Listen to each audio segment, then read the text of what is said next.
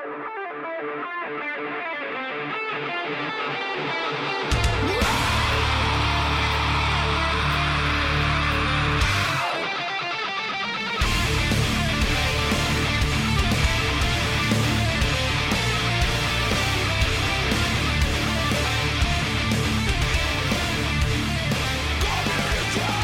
right, here. Today is Wednesday, April 27th, 2016. This is episode 158 of the Defensive Security Podcast. My name is Jerry Bell, and joining me tonight is Mr. Andrew Kalat. Hi, Jerry. How are you this fine Wednesday evening? Super duper, how are you? I'm good. Yeah, Thanks good. for asking. Good. Sorry we are late, by the way, on the show. My fault. Totally my fault. Wow, do we catch some hell on Twitter when that happens? Yeah. I mean, I- we love it. I would just Clearly. I would just like to say that I'm very sorry. You, you all know who you are. It is my fault. I accept responsibility. I've been very busy. yeah. And, you know, it's okay. I mean, uh, tell you what, half off the next episode. That's right. We we're running a sale. so But we're here tonight, and it, it probably will be a somewhat abbreviated show because we're gearing up for a big episode next. that's right. We'll just It- leave that tease. Absolutely. We'll give a little more tease at the end of the show. That's right. Pay attention. Listen. So anyway, enough of all that. So let's get into our stories. Hey, before we do, Yes. thoughts and opinions are ours Oh, and ours that- alone. that's right. They do not represent our employers, past, present, or future, Even Or if they even if they do, right? or other dimensional. Yeah. So uh, our first story, and, and there's a there's a definite theme here. Um, we we have some follow-ups to the Bank of Bangladesh hack, and just before the show, Andy and I were we're talking about how interesting it is, uh, how a little bit of data can go a long way in an investigation, or at least a public investigation. So. Uh, the first story comes from the BAE Systems blog, and uh, apparently, what happened, as far as best we can tell, someone post someone from Bangladesh apparently uh, uploaded a file to I guess is Virus Total, as far as I can recall, and um, in the analysis, th- this uh, group at BAE Systems determined that now. um, uh, we want to be a little bit careful about this, right? They they determined that this piece of malware apparently was tailored to the Bank of Bangladesh and looked like it would have facilitated the, in some way, shape, or form, the the, the uh, attempted theft of a billion dollars and the actual theft of eighty-one million dollars. And uh, what what's interesting though is we don't actually know for sure that this piece of malware was specifically used. You know, it could have like like you had said earlier, it could have been a Uh, first know, version, a- a uh, version one, know, or version right. two. I, I mean, clearly, it's incredibly targeted at Swift and the Bangladesh bank. So, it, I mean, the odds of it not being involved are very, very, very, very low. But Right.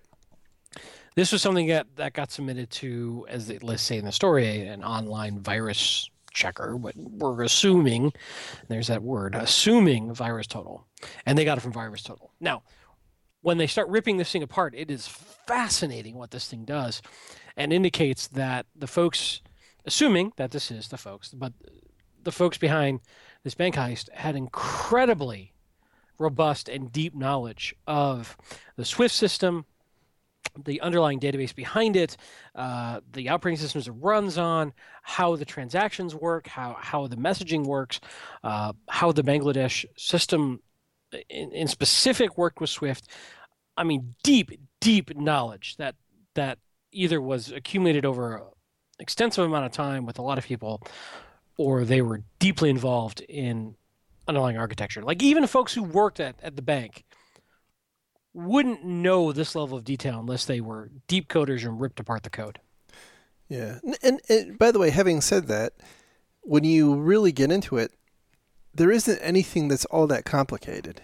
You know, it's it, No, but it does, but, it does require a lot of intimate knowledge for sure. I, I absolutely Yeah, agree. because uh, you know, kind of jumping ahead in the story, one piece of the malware knows specifically where to replace bytes of code to, in essence, nullify a validation check. Right. So it's targeting this one tiny little piece of, of segment of the code that says, "Hey, is this valid?" And in essence, always returns a yes. You know, that's Right. it. Now that is so specific and targeted. Yeah, and they they have a um, they basically put a shim in the database driver. So this the, the way this works is apparently there's a there's a, a fat client that runs on the system. I, it's win it's clearly Windows, right?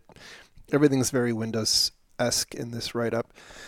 Uh, so there's a there's a fat client, Windows-based fat client, and then there this Swift system talks to a Oracle database. And so this piece of malware uh, effectively puts a shim in between the fat client and the Oracle database, and it is periodically, uh, I think it's every five seconds, if I'm not mistaken, it's looking to see if uh, the the operator has logged in, and it's specifically looking for the username, the Swift account username of the Bangladesh bank. So it's not like it just accidentally happened on there. It's hard coded in the malware. Um, the, the username of the, the bank. Anyway, if it saw a lo- successful login, it actually reached out and contacted a command and control host on the internet. Just basically did a you know HTTP get to a an IP address, which by the way is kind of the first point that I wanted to talk about here. If you've got a system that is uh, you know passing around billions of dollars and you have it in a locked room, which the there were uh, the background here is for those who didn't hear last last time. There were four uh, four servers in a locked room, right? Um, no windows on the eighth floor of the Bangladesh Bank building. Uh, obviously, they were. You know, th- this was taken as as pretty serious stuff. Um, however, apparently had the ability to reach out and touch a command and control host on the internet, which is uh, not a good thing, right? It's that's um, this is one of those deals where if you, if you if you're trying to protect that much money, you know you you really need to be thinking about defense in depth. And you know th- there was, by the way, and I'm jumping ahead here. The other big flap in the news uh, related to this was that a um, uh, an investigator from Bangladesh was quoted as saying that you know effectively there was no firewall and they were using ten dollar switches or routers. It's very unclear which they were, if it was a switch or a router. Uh, and It, it, it could be both. it could be both. well, I, I mean, actually, it could be. It could be like you know a Netgear They with a four port switch on the back, and Absolutely. that, that technology does exist now. I know. This is uh, mind blowing. Yeah, it, it is. And anyway, that you know, uh, it's- so so there's a lot of lot of blame being put or, put on them for you know, haha, look at the stupid bank. They lost a billion dollars, almost lost a billion dollars, because they used a ten dollar switch. And my, you know, I actually wrote something about this. My retort to that is, it's four systems, right?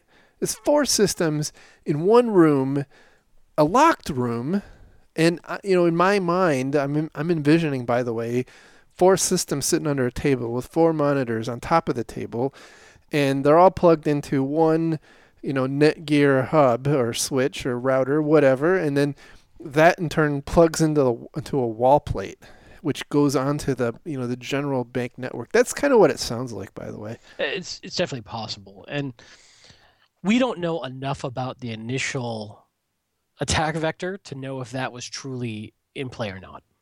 Yeah, that and that's by the way a very material point that we have. Yeah. We really have no idea of the the initial point of compromise. Now, certainly the CNC call out is something that you could argue, well, they weren't doing good out down, outbound uh, traffic controls, but that could be happening on anybody's firewall of any type. That is a very, very common problem. Yes. And again, um, I, I got to be honest with something of this level of sophistication that we're seeing in this code. I think they would have found a port open outbound most likely. Well, that, that, I mean that's that's true. I guess my, my where I'm at is, you know, if if I were doing this, right? If if someone asked said, "Hey, I w- you know, we want to do this and we want to do it on the cheap," right? I would take that. I would take that ten dollar Netgear router, and you know, I would I would not allow anything inbound, and I would not allow anything outbound except to the explicit place that thing needs to go. I'm assuming it has to talk to a you know some Swift uh, server off in the cloud somewhere, uh, and it probably is no business talking to anything else. And I can only assume, by the way, that you know that thing being in a, those those four systems being in a locked room probably offered an attractive place to go and surf things that were maybe not allowed on you know the rest of the network. So yeah, I mean, let's be clear, they're going after a billion dollars uh, it probably would not be out of the realm of possibility to get a box on the environment with a you know a 3G dongle if I really needed to get in and out. Oh, absolutely. Yeah, I mean, I mean there's a, there's a bunch, a bunch, a bunch of different ways to get around this. This is this was a well orchestrated, uh, you know, kind of Ocean's Eleven type. yeah, I was thinking that. It's it's impressive, and you know when you read through the rest of the the the the breakdown of this malware. And again, let me be very clear because this is getting lost in the news.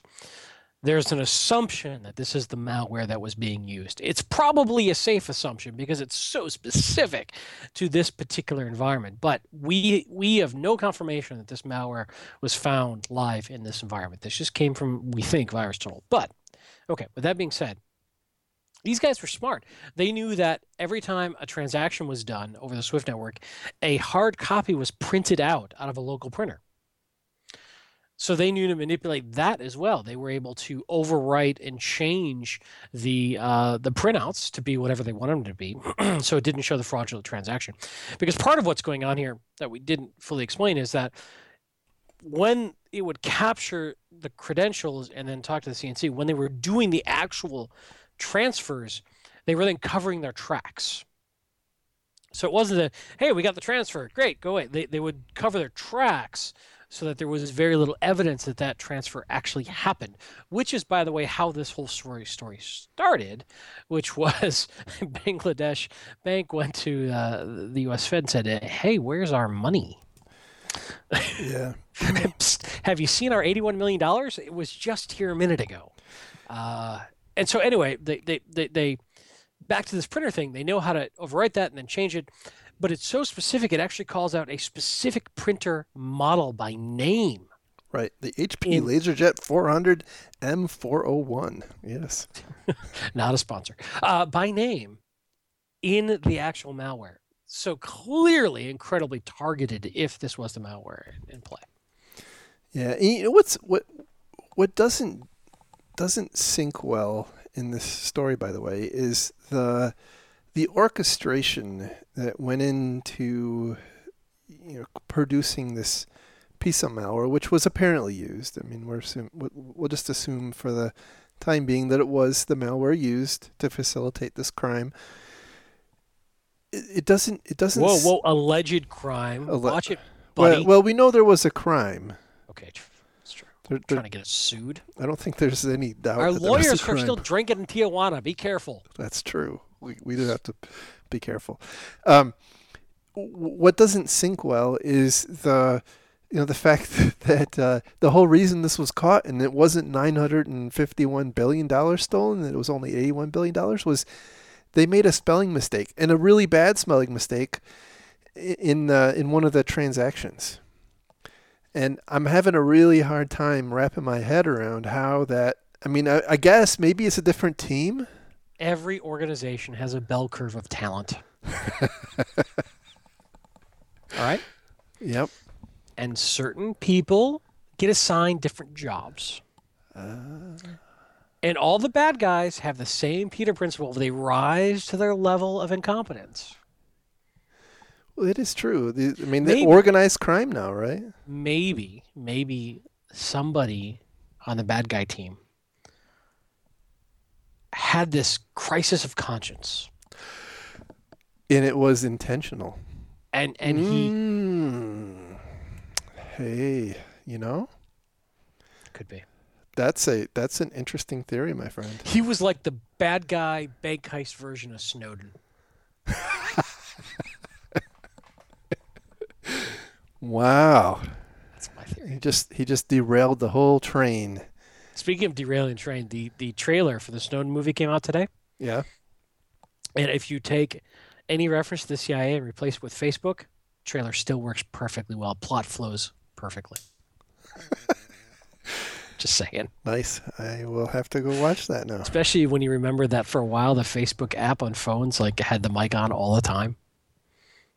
Do you remember that? Did they From, turn like- did they turn that off? yeah, I think. Well, I hope so. I don't know. Oh, okay. I didn't I, I didn't think they turned that off. Okay. Anyway, back to Bangladesh.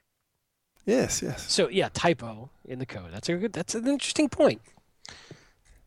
Well, and, and by the way, I'm I'm assuming that the transactions were not hard coded. I think what my my read of the kind of the, the situation is that this piece of malware was planted somehow on one or more of these systems. It it watched for someone to be to log in. Once once that person logged in, it beaconed out to the command and control, and from there it, it gets a little nebulous as to what happened. I'm assuming that the command and control then pushed down some instructions on on the transactions because you know that had to come from somewhere. It wasn't in the malware. The, the, those transactions weren't in the malware. So I'm assuming that you know the the the actual transaction details were being fed to it through a command and control host. Um, and so maybe there was a data entry person on the other side who did have you know either either they had reached that you know that their their Peter principle level, or they did have that crisis of conscience. Or, or they were drunk. Well, I mean, you know, It could have been autocorrect. Damn you, autocorrect. foundation. I don't know. So, uh, you know, they they they're just gonna have to console themselves with their 81 million. Yeah, it sounds like, by the way, that that um, the Philippine police have been driving a van around and picking up, just like literally picking people up off the street related to this damn thing. Was it you? Was it you? Was it you? So Shaking uh, up for bitcoins. Yeah, that's right. So um, so that that kind of dovetails to our, our next story, which uh, is from Threatpost, and and it uh, heavily relies on the one we just we just talked about, but it also ties in that ten dollar network switch discussion, which I I, I think that does dis, does des- deserve some additional discussion because you know I, I I really think that and I and I said this on online that you know the problem wasn't the ten dollar network switch. You know, you you could have given them, uh, you know, a ten thousand dollar Cisco switch and a fifty thousand dollar checkpoint firewall or whatever, and if if they didn't have the talent to run it, that switch probably would have been set just like the ten dollar switch, and the firewall would have had an any any except policy, and you know here we here we Especially especially outbound, right. right? You, you know, NAT it out outbound anything, which is incredibly common. Good I- to go. A- All I'm saying is it doesn't take you know it doesn't take a next generation firewall to protect four systems. That's all I'm saying. That's hey, I you know. I know that's a crazy thought. You know, here's the other thing that I did want to make really quick, which was if you go back and you look at the, the malware, how it was covering its tracks, this is a fundamental thing to get your head around, which is that once that box is owned by a smart enough adversary, you can't trust a damn thing it does or says. Yes. So all of their checks and balances of, oh, we'll also print out a thing that tells us stuff. Can't trust that. Right? Right. So if you're truly trying to build some check and balances, you've got to keep in mind what if this box was owned at a kernel level everything in this box was being manipulated? How would I still double check what's going on and know about it? Right. Yeah, and in that in that particular case, you really wouldn't want something out of band. I mean, for just it, it, it blows my mind that there's this much money flowing through this system, and um, there, there apparently isn't a lot of additional control beyond you know that printout you know and, and, and so it's, it's it seems fairly rudimentary and it was designed i would say you know with, with uh w- without a modern view of threats in mind. And and that's a you know that's that's a a really big problem. Um, and and actually that the the the next story we had, and know, we're bouncing all over the place, comes from CSO, and and this one, uh, the title is "Swift Banking Network Warns Customers of Cyber Fraud Cases." And they actually indicate apparently Swift sent out a, a, a notice saying that um, there have been a number of recent incidents involving similar types of uh, of activities to what happened to uh, the, uh, Bangla- the Bangladesh bank, which you know, we don't really have any information about any of the other attacks. However, uh, it kind of leads one to think that maybe, um, you know, maybe this is a, a part of a a broader campaign. It's kind of makes sense that an organized crime syndicate that would spend that much time, you know, tailoring something would would uh, you know go off and. Or it's carefully crafted PR legal spin. Well, I mean, that's certainly possible as well. I'll just be cynical for a moment, but no, I, I would agree with you. Uh, and you know, Swift at, at, a fundamental level too is is under attack here for the integrity of their system. I'm sure a lot of banks who use it are looking these at, at the Swift system and the software, going, "What the heck, guys?" Yeah, but I you know I think that to their credit, there isn't there isn't any indication that the you know the back end of Swift has been you know has been compromised. It's all at the end point, and I but I think the I think the challenge is that the fundamental design relies very heavily on the integrity of the endpoints, and that kind of relies on people or organizations like the Bank of Bangladesh having robust controls, which was, as it turns out, a bad assumption. Yeah, and if we go back to the original breaking of this story, there was some finger pointing going on that now makes more sense. Where the Bank of Bangladesh was going, uh, Fed or you know whoever it was who was holding their money, uh, you guys suck, and they went, no, no, nope, not us, you. And now they're starting to make more sense. Of you came, somebody on your organization came to us with valid commands and valid passcodes, and everything was valid, so it wasn't us.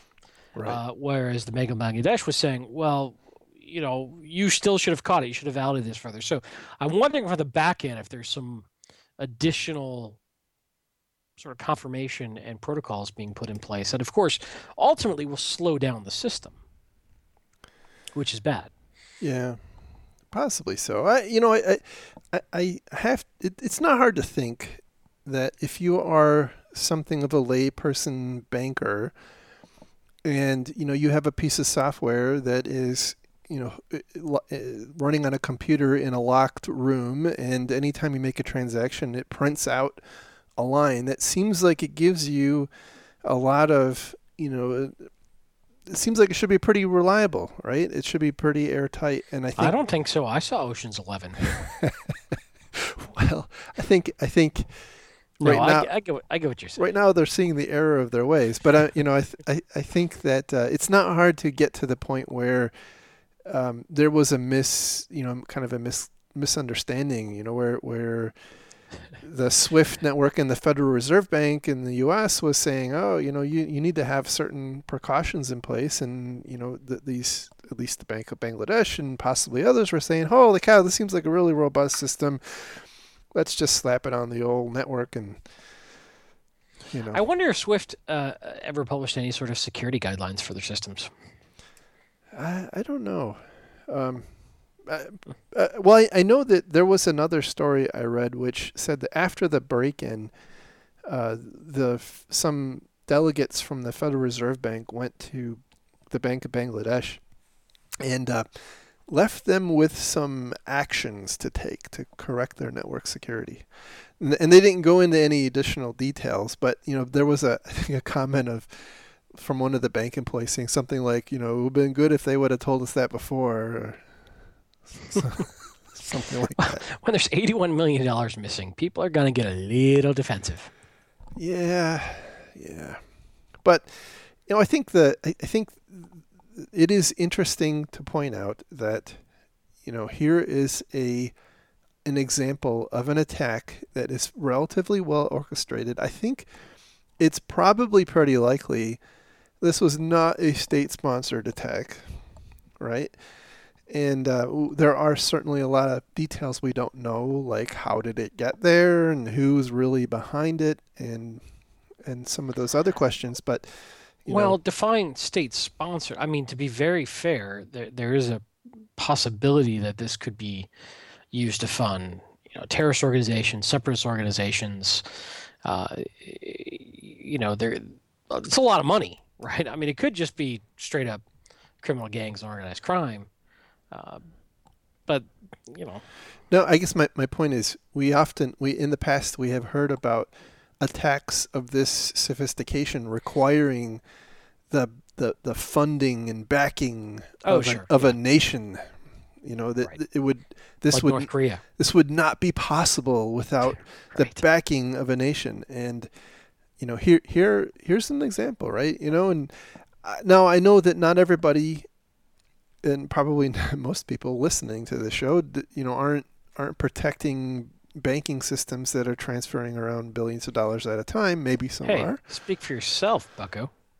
Uh, I I knew there was something up with you, um, but uh, you know that uh, I, I think the, the the point is that this type of these types of tactics are are going down market. And you know we we just you know the the world is changing really fast and we've got to adapt.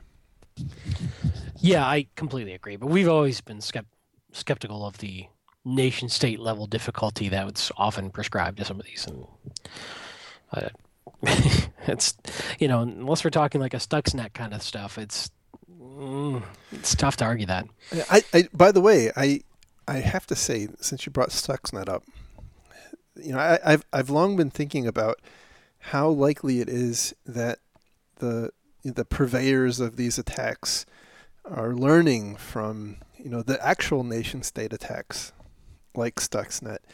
And you know Stuxnet one of the one of the hallmarks of Stuxnet was not only its whole the whole air gap jumping thing, but also that it intentionally that was uh, that was bad BIOS, Jerry. That was different. No, no, no, no, no. We're talking about Stuxnet. Stuxnet also did that. Uh, I know. I'm, te- I'm teasing. Go on. Damn, damn it. Um, Stuxnet. You know, one of the hallmarks of Stuxnet was uh, that it deceived the operators. Right. You know, and and, and so I, you know, I, I'm, I just wonder if we're we we are seeing a lot of those um, tactics that have been developed and, and pioneered by maybe by state-sponsored attackers, kind of you know, hey, that's a great idea. Let's you know, let's go put that into our uh, into our toolkit. That could be. I mean, the other aspect of the state-sponsored is when you know, like the U.S. government says, "Well, we've monitored it in such a way that we know it came from." So, so it's not a capabilities thing. It's a we've seen, you know, on our special secret sauce that it was done by X, Y, Z, and that's that's always a tough one to refute one way or the other. Uh, but that's you know what came out with Sony Pictures is we're, we're very very confident it's North Korea because we have secret monitoring capabilities that told us it was North Korea. Well, okay, fine. So that's the other aspect, though, just what we were talking about. It's not always just the capability being state sponsored nation state. Sometimes you're like, well, we know because of reasons. yeah, yeah. I think in uh, I, I I think we've we've heard some of the you know those reasons like uh, you know the there was the deal in Belgium where they had backdoored all the telecom switches and right. Um, you know there we I think we've we've since learned that a lot of the systems in North Korea had been backdoored. So you know all seven of them. There probably are in fact a lot of capabilities that we're not aware of. But I think that's neither here nor there for this discussion. I think the point is that the you know the the, the actual criminal attackers are just looking at those tactics and saying, "Hey, that's a really damn good idea. Let's uh, certainly You know, let's put that into our our, our money stealing malware. Absolutely. I mean, this is why it's an arms race. It always has been. It always will be. Yeah. So, So interesting. I, I know we're spending a lot of time on Swift and bank robbery, and probably most of our you know listeners aren't in the position to even worry about this sort of thing. But it's it's interesting that you know, the the methodology and the, the level of sophistication that they went to for this particular attack.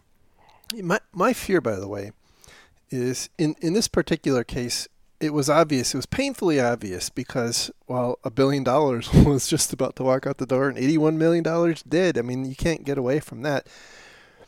Um, but if it were a different scenario, I mean, this if this were if this were data, how likely would it be if you know if if you had uh, a more sophisticated actor, I'm not going to say nation state, but but you had a more sophisticated actor that had adopted some of these more sophisticated techniques. How my, my, it's a rhetorical question, I suppose, but how often does this stuff happen that we have no idea, right? Yeah. Because you know, if if someone steals all your data and they clean up after themselves, and and nobody like you know they don't post it on Pastebin or you know dump it on dump it at some uh, uh, journalist's feet, you know you may never know. Right, and and they knew here because money is, you know, not duplicatable in theory. Uh, it was gone, right? As it, whereas if they're copying out your data, hey, your data's still there, Right. right? And that's Yeah, and that's my point. And I think that's the that's why I think this is relevant to the broader infosec community because we all have data to protect and I think the adversary that we are trying to defend against is becoming uh, more sophisticated at a pace that we really don't understand. That's my that's the the net point that I'm trying to drive home here. Well, So- that's depressing. I know it just says that you know we gotta we gotta take a step back and say okay well what are we gonna do different because um, you know they're not gonna slow down. Yeah, So- that's true. Um, our uh, our last story for tonight comes from the Register and this was a, uh, a an interesting turn of events. So um, so Facebook announced that they have a um, a, a bug bounty, right? So one of the bug bounty hunters uh, named Orange Tsai, who's a a lady who works for a company in Taiwan. Um, she she did a lot of working work to uh, you know kind of map out Facebook's corporate network and found a server that was running a piece of software which was known in the past to be pretty buggy. The software was called the uh, S Excelion uh, Secure File Transfer, and uh, apparently it had had a history of some pretty significant bugs. So she took a look and found uh, several more bugs, which she ended up uh, reporting responsibly to that to that vendor, and they were since patched. Um, but while she was um, poking around on Facebook's system after she compromised it, she found that someone else had compromised it. Um, and interestingly, Facebook's formal response to this uh, is that you know that other compromise she saw, which were some um, some web shells that were stealing credentials. So, so as, as Facebook employees were logging into the system, uh, someone else had installed some uh, you know, some other scripts that were stealing usernames and passwords. Um, you know, sh- Orange Tsai uh, found that, and so you know, reported that. And Facebook is saying that oh, that was that was a different researcher. So kind of an interesting thing. Um, the reason I wanted to bring this up is that in penetration tests, we've talked about pen tests quite a, quite a lot in the show. It is not uncommon to find uh, in the process of a pen test uh, one of your systems has been compromised. And you know the, the thing I wanted to bring up is if you do have a pen test regiment, you should probably think about some kind of a protocol of how you want your tester to act if um, you know if they do find something. So, you know, in this in this particular case, the timing is not really clear to me, but the initial stories were that oh my gosh, this bug bounty person had found, you know, the, uh, th- that a server she was, um, you know, testing had been previously compromised. So that kind of tells me that, you know, maybe things got a little out of order, and and that, that's probably not how you want things to go. So um, it's something to think about as you engage a, a pen tester. Yeah, indeed. In in this case, I think it was more coincidental bad timing, right, than anything. But yeah, I agree with you. Yeah. So anyway, g- good read. Um, I, I will say, assuming Facebook's uh, you know s- description of the events are true, you know they, they say that they were aware that this piece of software was pretty buggy, and they had uh, they had actually isolated it, and uh, so they they were pretty confident that it had uh, really didn't have any ability to compromise other parts of their network. So Likely they story. they they give themselves in the article they kind of give themselves a high five for uh, you know for yeah, it's interesting. Like, since we didn't write it ourselves, we put it off in a corner and isolated it. So apparently, their entire environment is wholly in-house written. that's kind of what I took away from it. So So, so there seems to be a big important story we're not talking about here, Jerry. yeah, yeah. Well, it's the um, in in infosec land. It's the most wonderful time of the year, which which of course can only mean one thing, and that is the Verizon Data Breach Investigations Report was uh, was just dropped on us like a like a like a lead balloon, and um, I still have not progressed past page twenty of eighty four. So uh, Well, you know, words are hard.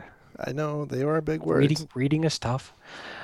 So here's the gig. Here's the plan. We're going to devote an entire episode, a full show, to the DBIR. That's Coming right. up next, next show, That's right. which will hopefully be this weekend. should be it should be on time. no promises. We're busy.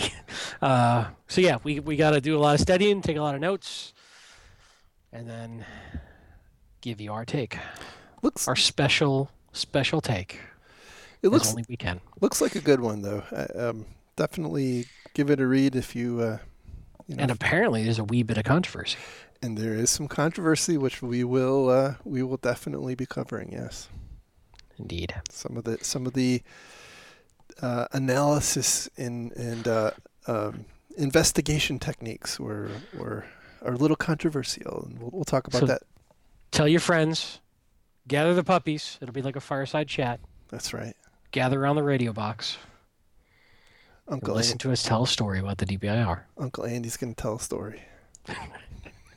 Get off my lawn. All When I was a kid, we didn't have data breaches. We had pies stolen off of windowsills. That was it. You done? Yeah, I suppose. All right. Well, thank you very much. we will talk again uh, soon, actually, hopefully. And uh, th- uh, thanks to everyone for, uh, you know, again, for the comments on iTunes. Hint, hint. Um, definitely Subtle. love those. Uh, th- as, as you mentioned before, thank you to the people who have donated to our Patreon campaign. That is awesome. Helps keep the lights on on the on our website. And um, if you have any thoughts or uh, opinions on the show, give us an email to info at defensivesecurity.org. Uh, you can find links to the stories we talked about tonight and uh, all of our back episodes and links to previous stories on our website at www.defensivesecurity.org. You can follow the show on Twitter at DefensiveSec. You can follow Mr. Kell on Twitter at Lurg and me on Twitter at Malicious Link. And with that, we will talk again soon. Bye. Have a great week, everybody. See you. Bye. Bye bye.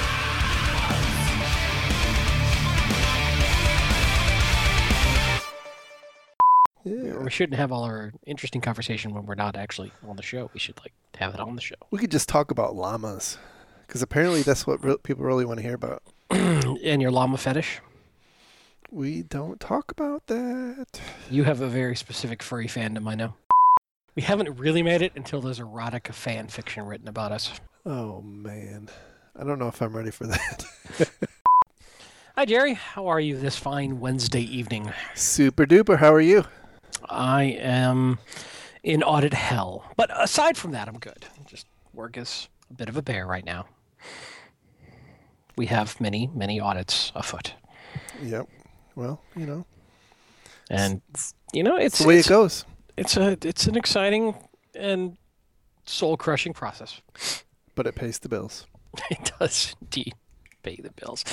What I what I really need is like back in in uh, supposedly, you know, in in the olden days, really talented people. Not that I am one, but I'm saying if I could pretend I was, would find a really rich patron who would just support their endeavors out of the kindness of their heart. Mm, okay. So if if I weren't already engaged to be married, I would say I could look for a sugar mama, but that would probably be awkward and fiance ruining. So I can't do that. So so I'll go with the patron route. This is the this is the 2016s. So but No such luck. However, that does bring up that we do have amazing, and I'm not joking here, amazing Patreon donors.